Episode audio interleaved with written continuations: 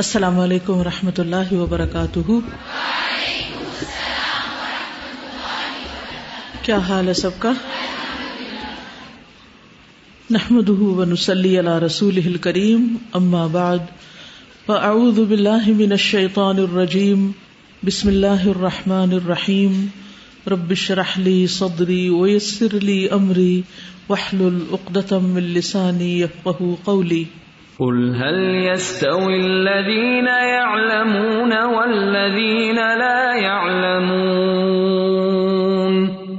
واذا قيل انشزوا فانشزوا يرفع الله الذين امنوا منكم والذين اوتوا العلم درجات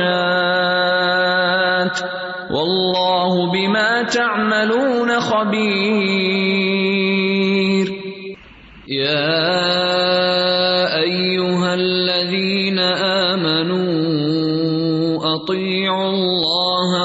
ورسوله ولا تولوا عنه وانتم تسمعون. آج انشاءاللہ ہم کتاب المغازی میں غزب احد کے بارے میں پڑھیں گے. باب غزبت احد. غزب احد کا باب. کچھ غزوہ عہد کے پس منظر کے بارے میں. بدر کی جنگ میں ناکامی کے بعد کفار قریش بہت برہم ہوئے اور انہوں نے جاتے ہوئے آئندہ سال آنے کا اعلان کیا اور پھر وہی ہوا کہ وہ اگلے سال مسلمانوں پر حملہ کرنے کے لیے چلے آئے اور ان میں مردوں کے ساتھ ساتھ خواتین بھی تھیں۔ آپ صلی اللہ علیہ وسلم نے صحابہ کرام سے مشاورت کی کہ کیا مدینہ کے اندر رہ کر جنگ کی جائے یا باہر نکل کر۔ تو اتفاق رائے اس پر ہوا کہ مدینہ سے باہر نکل کر جنگ کی جائے۔ لہذا عہد کے میدان کا انتخاب ہوا۔ نبی صلی اللہ علیہ وسلم نے کفار سے جنگ کرنے سے پہلے صحابہ کرام کے سامنے ان کی جگہ متعین کی اور انہیں مختلف کاموں پر متعین کیا۔ ابتدائی جنگ میں مسلمانوں کو کامیابی ہوئی۔ اور جب عہد کے دن مشرقین منتشر ہو گئے تو رسول اللہ صلی اللہ علیہ وسلم نے فرمایا، برابر ہو جاؤ تاکہ میں اپنے رب عزب وجاللہ کی سنا بیان کروں۔ لوگ آپ کے پیچھے صفے بنا کر کھڑے ہو گئے۔ آپ نے دعا کی اور فرمایا اللہ لک الحمد اللہ لك الحمد کلو اللہ لا قابض لما بسطت ولا مقرب لما بعدت ولا مباعد لما قربت ولا معطي لما منعت ولا مانع لما اعطيت اللهم ابسط علينا من بركاتك ورحمتك وفضلك ورزقك. اللهم اني اسالك النعيم المقيم الذي لا يحول ولا يزول. اللهم اني اسالك النعيم يوم العيله والامن يوم الحرب. اللهم اعوذ بك من سوء ما اعطيتنا وشر ما منعتنا، وشر ما منعت منا. اللهم حبب الينا الايمان وزينه في قلوبنا، وكره الينا الكفر والفسوق والعصيان، واجعلنا من الراشدين. اللهم توفنا مسلمين، وأحينا مسلمين، وألحقنا بالصالحين، غير خزايا ولا مفتونين.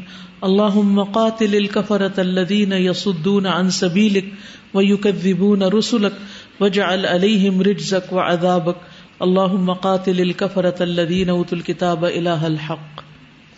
اس کا ترجمہ ہے، اے اللہ، تیرے ہی لیے ہر قسم کی تعریف ہے۔ اے اللہ، جو تو پھیلا دے، اسے کوئی سمیٹنے والا نہیں۔ اور جو تو دور کر دے، اسے کوئی نزدیک کرنے والا نہیں۔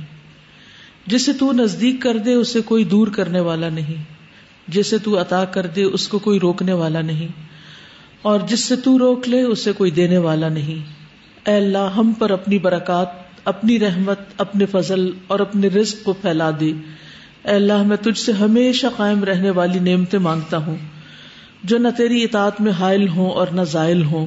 اے اللہ، میں تجھ سے تنگی کے دن کی نعمتوں اور جنگ کے دن کے امن کا سوال کرتا ہوں۔ اے اللہ، تیری پناہ میں آتا ہوں، اس چیز کی برائی سے جو تو نے ہمیں عطا کی۔ اور اس چیز کے شر سے جو تو نے ہم سے روک لی۔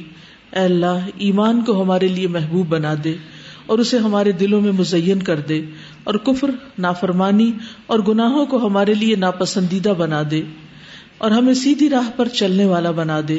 اے اللہ، ہمیں مسلمان فوت کرنا اور ہمیں مسلمان ہی زندہ رکھنا اور ہمیں صالحین سے ملا دینا۔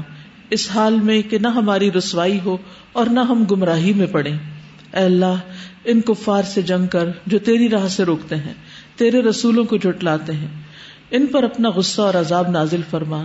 اے اللہ، ان سے بھی جنگ کر جنہیں کتاب دی گئی، تو ہی سچا معبود ہے۔ یعنی ان کفار سے بھی جنہیں کتاب دی گئی، لیکن کتاب کے باوجود انہوں نے کفر کیا، تو ہی سچا معبود ہے۔ تو اس سے پتہ چلتا ہے کہ اہم مواقع پر اور مشکل مقامات پر نبی صلی اللہ علیہ وسلم اللہ سبحان تعالیٰ کو پکارتے تھے۔ جنگ بدر کے دن بھی آپ نے بہت دعائیں کی اور جنگ عہد کے دن بھی آپ نے دعا کی اور صحابہ کرام بھی اس دعا میں شریک تھے۔ نبی صلی اللہ علیہ وسلم نے اس دن اوپر تلے دو زیریں پہنی ہوئی تھی اسی طرح یہ ہے کہ آپ صلی اللہ علیہ وسلم نے مختلف مقامات پر جس طرح صحابہ کرام کی تربیت کی وہ بھی آپ اس باب میں دیکھیں گے۔ تو اب ہم شروع کرتے ہیں۔ باب کی کچھ تفصیلات اور اس کے بعد پھر آگے دیکھتے ہیں ساتھ ساتھ۔ تو سب سے پہلے امام بخاری نے ان آیات کا ذکر کیا ہے یہاں جو اللہ سبحان تعالیٰ نے غزب عہد کے باب میں سورت عال عمران میں نازل فرمائی۔ تو سب سے پہلی آیت ہے، وقول اللہ تعالی وَإِذْ غَدَوْتَ مِنْ أَهْلِكَ تُبَوِّئُ الْمُؤْمِنِينَ مَقَاعِدَ لِلْقِتَالِ وَاللَّهُ سَمِيعٌ عَلِيمٌ اور جب آپ صبح دم اپنے گھر سے نکلے یعنی صبح سویرے اپنے گھر سے نکلے، اور مسلمانوں کو جنگ کے لیے مورچوں پر بٹھا رہے تھے یعنی ان کی جگہوں پر متعین کر رہے تھے، اور اللہ سب کچھ سننے والا، سب کچھ جاننے والا ہے۔ وقول جل ذکر اسی طرح اللہ سبحان تعالیٰ نے فرمایا، ولا تهنوا ولا تحزنوا وانتم الاعلون ان كنتم مؤمنين. ان يمسسكم قرح فقد مس القوم قرح مثله. وتلك الايام نداولها بين الناس وليعلم الله الذين امنوا ويتخذ منكم شهداء والله لا يحب الظالمين وليمحص الله الذين امنوا ويمحق الكافرين ام حسبتم ان تدخلوا الجنه ولما يعلم الله الذين جاهدوا ولما يعلم الله الذين جاهدوا منكم ويعلم الصابرين. ولقد كنتم تمنون الموت من قبل ان تلقوه فقد رايتموه فقد رايتموه وانتم تنظرون. مسلمانوں، نہ تم کمزوری دکھاؤ اور نہ غم کرو۔ اگر فی الواقع تم مومن ہو تو تم ہی غالب رہو گے۔ تو غالب آنے کا راز کیا ہے؟ ایمان کی پختگی، ایمان میں زیادہ ہونا۔ جب انسان کا ایمان زیادہ ہوتا ہے، ایمان مضبوط ہوتا ہے، تو اللہ سبحانہ تعالیٰ اس کو کامیابی عطا کرتا ہے، غلبہ عطا کرتا ہے۔ اگر تمہیں زخم لگے ہیں یعنی جنگ عہد میں ناکامی کے بعد، تو ایسے ہی زخم کافروں کو بھی لگ چکے ہیں۔ کب؟ بدر میں۔ بدر میں ان کے ستر مارے گئے تھے اور عہد میں مسلمانوں کے ستر شہید ہوئے تھے۔ اور ہم یہ دن لوگوں میں بدلتے رہتے ہیں۔ اور یہ اس لیے بھی تاکہ اللہ ان لوگوں کو جان لے یا ظاہر کر دے جو سچے دل سے ایمان لائے ہیں۔ اور تاکہ تم میں سے کچھ لوگوں کو مقام شہادت ملے۔ اللہ ظالموں کو پسند نہیں کرتا۔ اور اس لیے بھی کہ وہ اس آزمائش کے ذریعے اہل ایمان کو پاک صاف کر کے چھانٹ لے اور کفار کو ملیا میٹ کر دے۔ کیا تم نے سمجھ رکھا ہے کہ یوں ہی جنت میں داخل ہو جاؤ گے؟ جبکہ ابھی تک اللہ تعالیٰ نے یہ نہیں جانا کہ تم میں سے جہاد کرنے والے کون ہیں اور صبر کرنے والے کون ہیں۔ بلا شبہ، اس سے پہلے تم شہادت کی آرزو کیا کرتے تھے کہ وہ تمہیں نصیب ہو۔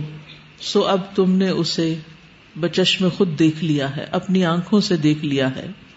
وہ قولی ہی وَلَقَدْ صَدَقَكُمُ اللَّهُ وَعْدَهُ إِذْ تَحُسُّونَهُمْ بِإِذْنِهِ حَتَّى إِذَا فَشِلْتُمْ وَتَنَازَعْتُمْ فِي الْأَمْرِ وَعَصَيْتُمْ مِنْ بَعْدِ مَا أَرَاكُمْ تُحِبُّونَ. مِنْكُمْ مَنْ يُرِيدُ الدُّنْيَا وَمِنْكُمْ مَنْ يُرِيدُ الْآخِرَةَ. ثُمَّ صَرَفَكُمْ عَنْهُمْ لِيَبْتَلِيَكُمْ وَلَقَدْ عَفَا عَنْكُمْ. وَاللَّهُ ذُو فَضْلٍ عَلَى الْمُؤْمِنِينَ. نیز اللہ تعالیٰ نے فرمایا اولقد صدقکم اللہ وعدہ. اور البتہ تحقیق سچ کر دکھایا تم سے اللہ نے اپنا وعدہ۔ اذ تحسونہم، جب تم انہیں خوب قتل کر رہے تھے۔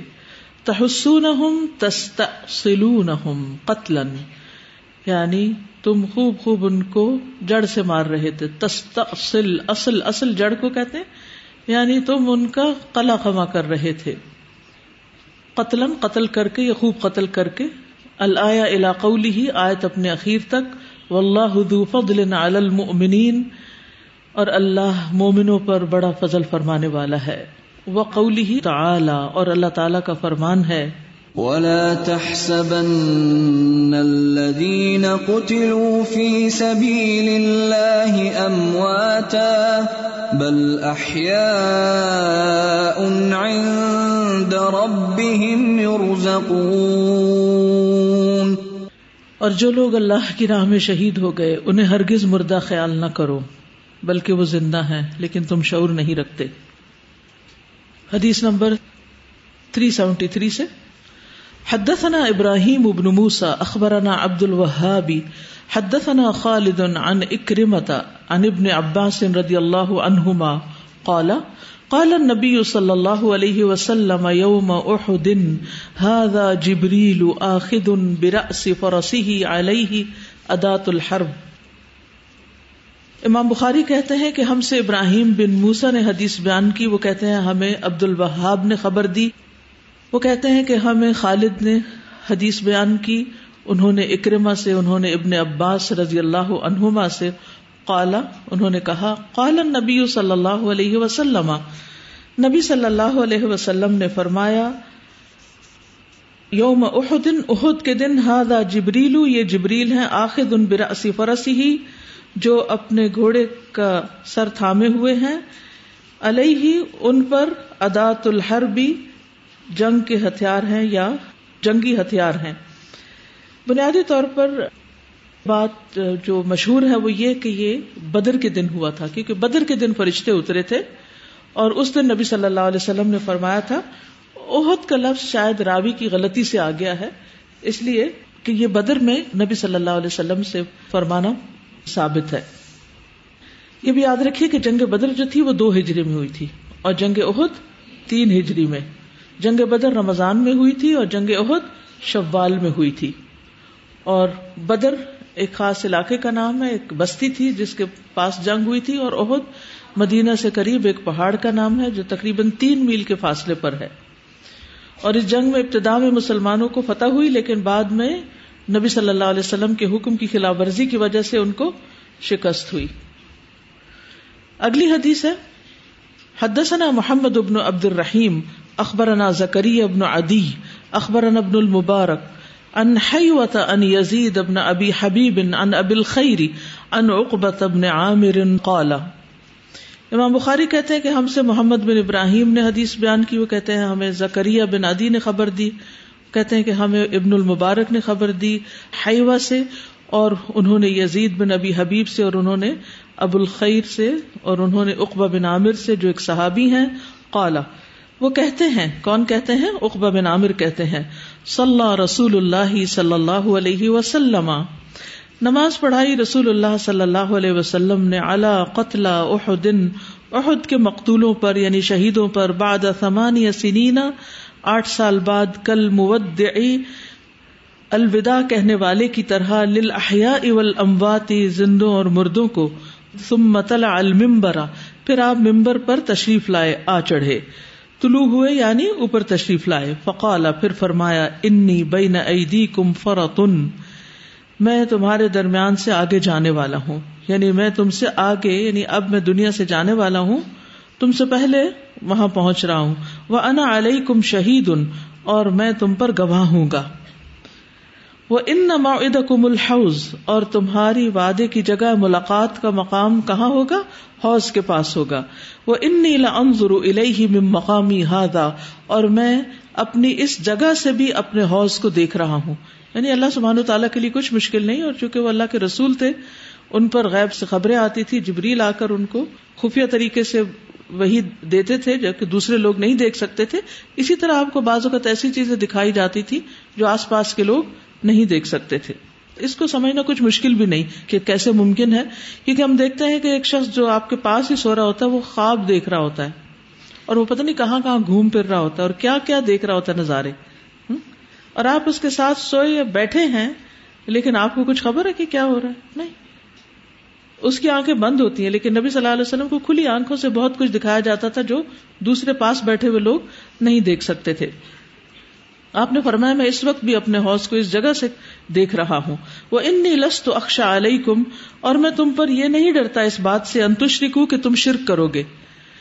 ولا کنی اکشا علیہ کم دنیا لیکن میں تمہارے اوپر دنیا کے بارے میں ڈرتا ہوں۔ انتنا فسوہا، کہ تم اس میں مقابلہ کرو گے، ایک دوسرے سے حسد کرو گے۔ قالا، وہ کہتے ہیں یعنی رابی کہتے ہیں اقبا فکانت آخر نظرت نظر تو الا رسول اللہ صلی اللہ علیہ وسلم۔ یہ میری آخری نظر تھی، یہ آخری دیدار تھا جو میں نے رسول اللہ صلی اللہ علیہ وسلم کا کیا۔ یہ آخری مرتبہ میں نے ان کو دیکھا کہ آپ اس طرح خطبہ دے رہے تھے۔ آپ جانتے کہ عہد کی لڑائی تو تین ہجری میں ہوئی تھی اور نبی صلی اللہ علیہ وسلم کی وفات کب ہوئی تھی؟ گیارہ ہجری میں۔ اور ربیع الاول کے مہینے میں آپ کی وفات ہوئی۔ تو اس لیے آٹھ سال بعد کی بجائے اگر یوں کہا جائے کہ آٹھویں سال تو پھر یہ بات درست بنتی ہے۔ یہ کہنے کے انداز میں ایک فرق ہے صرف۔ تو اس میں ہم دیکھتے ہیں کہ نبی صلی اللہ علیہ وسلم اپنی وفات سے پہلے کچھ ایسے کام کر رہے تھے جیسے ایک رخصت ہونے والا، جدا ہونے والا شخص کر رہا ہوتا ہے کہ بہت سے لوگوں کو الوداع کہہ رہا ہوتا ہے۔ تو زندہ صحابہ تو آپ کے آس پاس تھے ہی، لیکن جو لوگ شہید ہو چکے تھے، دنیا سے جا چکے تھے۔ ایک طرح سے آپ ان کے لیے بھی دعا کر رہے تھے۔ بقی میں بھی آپ نے دعا کی، ان لوگوں کے لیے بھی دعا کی اور ان کو ایک طرح سے رخصت کر رہے ہیں۔ ویسے تو یہ کہ آگے جا کر آپ ان سے ملاقات کرنے والے تھے، لیکن دنیاوی جدائی یہاں مراد ہے۔ الحمد للہ کہ ہم سب مسلمان ہیں اور ہمارا اس بات پر یقین ہے کہ دنیا سے جانے والا کوئی بھی شخص اگر ایمان کی حالت میں جاتا ہے، اللہ کی رضا کے ساتھ جاتا ہے، تو آخرت میں اس کی ملاقات پھر اپنے سے پہلے گئے ہوئے لوگوں اور بعد میں آنے والوں کے ساتھ اچھی طرح سے ہوگی اور وہ دن اس کی زندگی کا خوبصورت ترین دن ہوتا ہے جب وہ اپنے رب سے ملاقات کرتا ہے، کیونکہ وہ ساری زندگی رب کی فرما برداری کرتے ہوئے، اطاعت کرتے ہوئے یہاں سے رخصت ہوا۔ اور اس کی موت بھی اس حال میں آئی کہ وہ نفس مطمئنہ تھا، رب اس سے راضی تھا اور وہ اپنے رب سے راضی۔ اللہ سبحان و تعالیٰ ہمیں ایسی ہی موت عطا کرے کہ ہماری موت کا دن ہمارے لیے اتنا خوشگوار ہو اور دنیا سے جدائی اتنی خوشگوار ہو کہ واقعی اللہ سے ملاقات کا ایک شوق پیدا ہو جائے ہمارے اندر اس دن۔ تو یہاں پر بنیادی طور پر جو بات بتائی گئی ہے وہ یہ ہے کہ نبی صلی اللہ علیہ وسلم آگے جانے کی تیاری کر رہے ہیں اور صحابہ کو خطبہ بھی دے رہے ہیں اور پھر یہ بتا رہے ہیں کہ آئندہ ملاقات کب ہوگی۔ اور یوں محسوس ہوتا ہے کہ یہ زندگی کے آخری دنوں میں ہی کچھ ہوا، کیونکہ اقبا بن عامر کہتے ہیں کہ اس کے بعد میں نے نبی صلی اللہ علیہ وسلم کو دیکھا نہیں۔ یعنی زندہ نہیں دیکھا، ہو سکتا ہے کہ وفات کے بعد انہوں نے آپ کا دیدار کیا ہو، لیکن یہ ایک طرح سے آخری خطبہ تھا جو انہوں نے اٹینڈ کیا۔ اب یہاں ایک سوال پیدا ہوتا ہے کہ کیا جو لوگ فوت ہو چکے ہیں، شہید ہیں یا ویسے فوت ہو چکے ہیں، ان کی جنازہ کی نماز جو ہے وہ کئی مہینے بعد یا کئی سال کے بعد بھی پڑھی جا سکتی ہے؟ تو اس میں دو رائے ہیں۔ ایک یہ ہے کہ ہاں ایسا کیا جا سکتا ہے کیونکہ نبی صلی اللہ علیہ وسلم نے آٹھویں سال جا کر ان کی پھر سے نماز جنازہ پڑھی۔ لیکن بعض یہ کہتے ہیں کہ صلی اللہ سے مراد نماز نہیں بلکہ دعا ہے، آپ ان کے لیے وہاں پر دعا کرنے کے لیے گئے تھے اور آپ کے ساتھ صحابہ بھی موجود تھے۔ پچھلی حدیث میں بھی جو آپ کے سامنے میں نے ذکر کی، اس میں بھی دعا کا ذکر ہے۔ یہاں بھی اس سے پتہ چلتا ہے کہ نبی صلی اللہ علیہ وسلم کا اللہ سبحان تعالیٰ کے ساتھ کیسا تعلق تھا۔ ان پر کیسا توکل تھا کہ وہ ہر موقع پر اپنے رب کو پکارتے ہوئے نظر آتے ہیں۔ ہمیں جب کوئی مشکل آتی ہے یا ہماری زندگی میں جو تکلیف کے یا غم کے یا دکھ کے لمحات ہوتے ہیں، تو اس میں ہم اللہ کو کم پکارتے ہیں اور بندوں کو زیادہ پکارتے ہیں اور بندوں پہ زیادہ بھروسہ کرتے ہیں اور اللہ سبحان تعالیٰ کی طرف بعد میں جاتے ہیں۔ جبکہ ہونا یہ چاہیے کہ ہر چھوٹے بڑے دکھ، غم، تکلیف اور پریشانی میں انسان فوراً اللہ کی طرف رجوع کرے۔ جو یہ ہمارے دل کی حالتیں بدلتی رہتی ہیں نا، کبھی شدت غم کے بوجھ تلے دل دب جاتا ہے، کبھی خوشی سے دل سرشار ہو جاتا ہے، کبھی ہم ایکسائٹیڈ ہوتے ہیں، کبھی کسی طرح کی کیفیت ہوتی ہے کبھی کسی طرح کی۔ تو یہ سارے اوقات، یہ ساری کیفیات جو دل پر گزرتی ہیں، یہ دراصل ہمیں اللہ سبحان تعالیٰ کی طرف راغب کرنے کے لیے ہوتی۔ تو ایسی صورتوں میں انسان دعا بہت دل سے مانگتا ہے پھر۔ اگر نعمت کے موقع پر مانگ رہا ہے تو وہ بھی شکرانے کی اور ان نعمتوں کی بقا کی دعا۔ اور اگر غم کے موقع پہ مانگ رہا ہے تو اس غم کے ازالے کی دعا۔ اور اگر کوئی اور تکلیف ہے یا بیماری ہے یا کوئی کسی قسم کی تکلیف آپ کو کسی انسان سے پہنچی ہے یا کوئی بھی آپ کی زندگی میں مسئلہ ہے تو اس کیفیت کو کیش کریں۔ یعنی اس کیفیت سے فائدہ اٹھائیں اور فوراً اپنے رب کی طرف راغب ہو جائیں۔ انا اللہ راغب ہوں ٹھیک ہے نا؟ فوراً اللہ کی طرف رجوع۔ ہر مشکل، ہر پریشانی، ہر غم، ہر دکھ، ہر مشکل، ہر طرح کی ایسی کیفیت میں کہ جہاں آپ اپنے آپ کو بے بس محسوس کر رہے ہوں، جہاں آپ اپنے آپ کو بوجھل محسوس کر رہے ہوں۔ اس لیے کہ اللہ سبحان و تعالی اپنے بندوں کی دعائیں سننے والا ہے۔ اللہ کی طرف رجوع کرنا ہر مسئلے کا حل ہے۔ دعا کو معمولی چیز نہ سمجھیں۔